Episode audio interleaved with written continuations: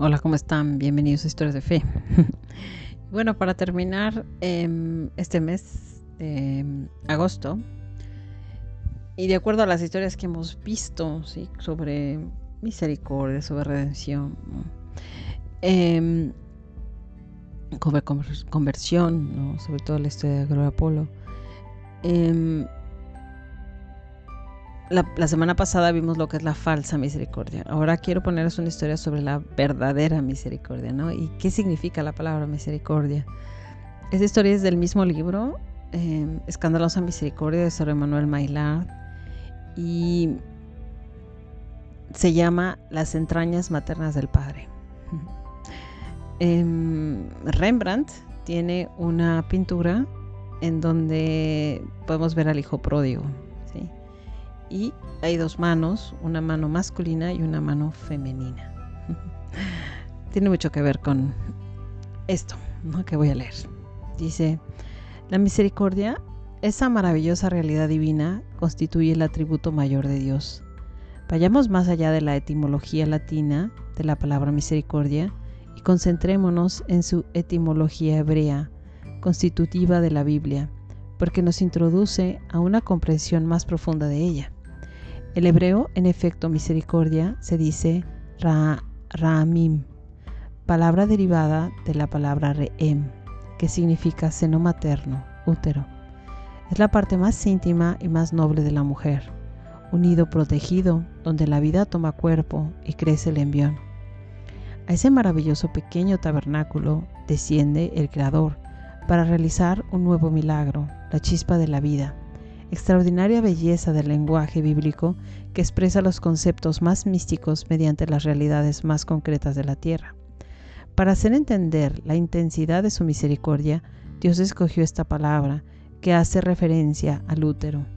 Tengamos en cuenta que el término está en plural, Ramamim y no Reem, para escribir mejor la profundidad de sus propias entrañas. No es que Dios tenga varios úteros maternos, sino que se trata más bien de un plural de intensidad, dado que lo, que ocurre en las entrañas de Dios es aún mayor de lo que sucede en las de una mujer que se convierte en madre.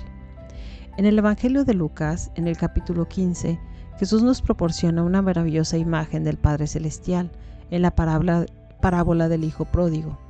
Es la historia de un hijo que de repente reclama su parte en la herencia, reivindica su independencia y abandona la casa paterna. En un momento de inconsciencia y ceguera, ese joven se imagina que en esa independencia encontrará la verdadera felicidad.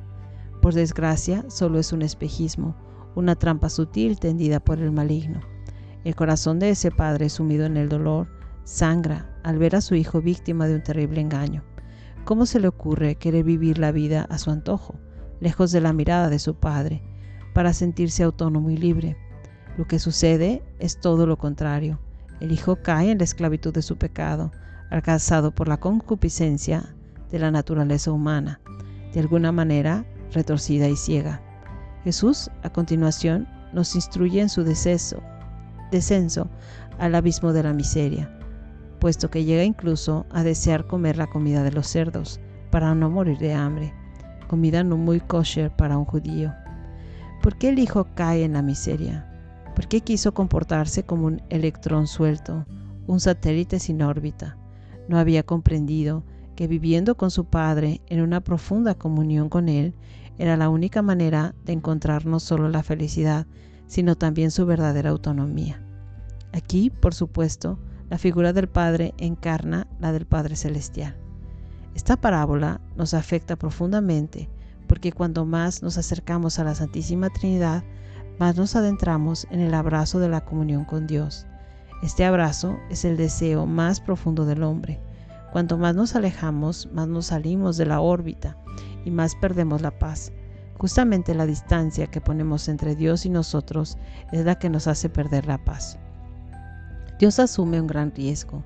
Ha decidido dejarnos plena libertad para que decidamos vivir con Él o sin Él, porque el verdadero amor tiene que ser libre.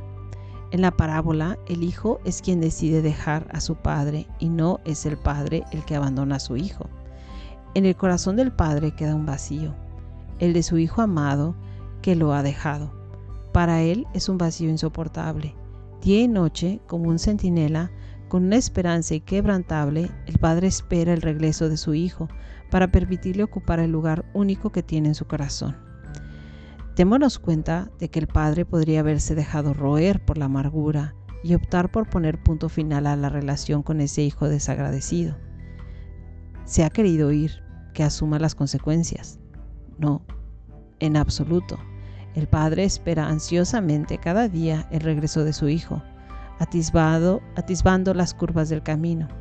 Esas entrañas maternas que se revuelven solo con pensar que el hijo se aleja y pierde así la felicidad, la paz, la alegría y la comunión, ¿no son acaso una buena ilustración de la misericordia de Dios? La misericordia divina se parece al amor maternal más puro que puede existir. Todas las madres entienden eso instintivamente. Cuando el hijo de la parábola se ve reducido a querer comer la comida de los cerdos para sobrevivir, ¿en qué piensa? Los servidores están menos atendidos en la casa de mi padre. Entonces decide volver a casa, movido por un fuerte impulso de amor por su padre. No se ve atormentado por el hambre y sabe dónde encontrar pan. Tenemos que admitir que inicia el camino de regreso con un espíritu bastante interesado. ¿Cómo reacciona su padre cuando vislumbra a lo lejos que vuelve su hijo, a pesar de que está muy sucio, vestido con andrajos y huele mal? Corre hacia él, lo acoge con los brazos abiertos, le da un largo y afectuoso abrazo y lo cubre de besos con una ternura infinita. Su corazón de padre desborda de alegría y adorna a sus criados, perdón, y ordena a sus criados que preparen rápidamente un baquete para él cuando para el cual manda matar al ternero engordado. Asimismo les pide que le traigan las mejores ropas para que lo vistan, le pongan un anillo al dedo y sandalias en los pies. Jesús hace hincapié en este punto en otro pasaje del Evangelio. Hay más alegría en el cielo por un solo pecador que se convierte que por 99 justos que no necesitan convertirse. Lucas 15:7. Pensemos en una gran amiga de Dios, Santa Faustina Kowalska de Polonia, que había cometido un pecado, porque todos los santos han pecado, excepto la Virgen María. Sintió una gran vergüenza, una profunda confusión y se humilló ante Dios, consciente de haberlo ofendido. Pero la respuesta de Jesús es tan magnífica y tan alentadora. Hija mía, le dijo, la humildad con que te has arrepentido de tus pecados te ha, ha aportado una gloria y una belleza superiores a las que habías obtenido, las que habrías obtenido si no los hubieras cometido. Es una prueba de que Dios es tan bueno que carga con nuestros pecados en lugar de condenarnos y castigarnos. Transforma este mal en positivo si volvemos a Él. Es verdad que el pecado siempre huele mal, incluso apesta, pero si experimentamos una verdadera contrición por amor a Jesús, entonces Él transforma el hedor en perfume. Se trata de una verdad sorprendente, confirmada por varios santos, especialmente por Santa Catarina de Siena en sus diálogos con el Padre Celestial. Entremos sin tardanza, tal como estemos, en el abrazo del Padre y echemos nuestro pecado en su corazón ardiente de amor. El Padre nos espera. Pues bueno, como lo habíamos dicho en la vez pasada, el Padre nos espera en la confesión. Hay que ir allá a depositar todas nuestras miserias, todos nuestros pecados y salir limpios. ¿Qué pasa cuando después de confesarnos salimos felices, ¿no? Salimos libres, ¿no? Pues no te pierdas de vivir esa sensación.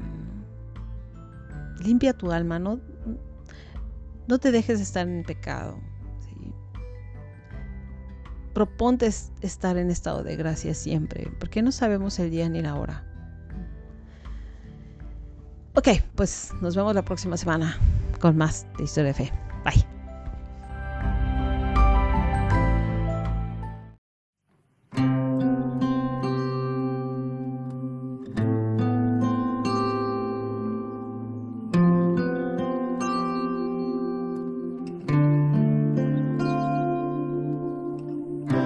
Quizás un tiempo te alejaste pensando que podías vivir así. Y desde lejos te has dado cuenta que no eras feliz. Hoy Él te invita a empezar de nuevo, dejando el pasado atrás,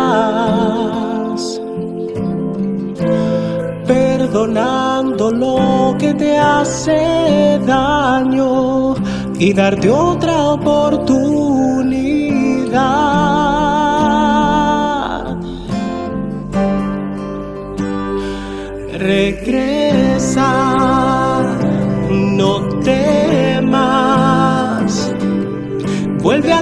Hermano mío.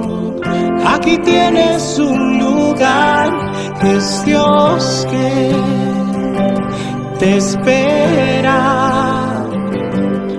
Como un padre a su hijo, con un abrazo él te recibirá.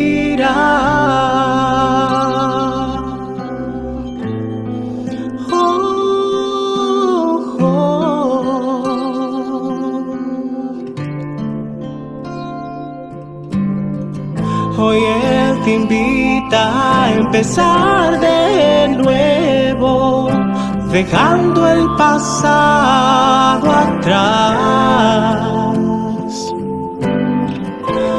perdonando lo que te hace daño y darte otra oportunidad.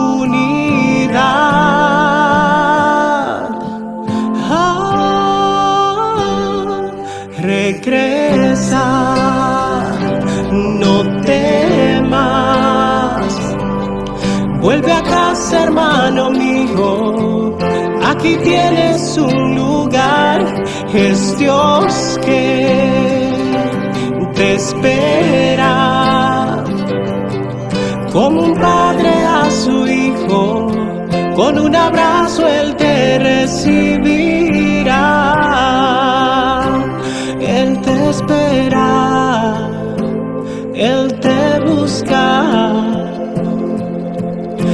ha dado todo por ti. Él te espera, Él te busca. Él ha dado todo por ti. Regresa, no temas. Vuelve a casa, hermano mío. Aquí tienes un lugar, es Dios que te espera. Como un padre a su hijo, con un abrazo él te regresa.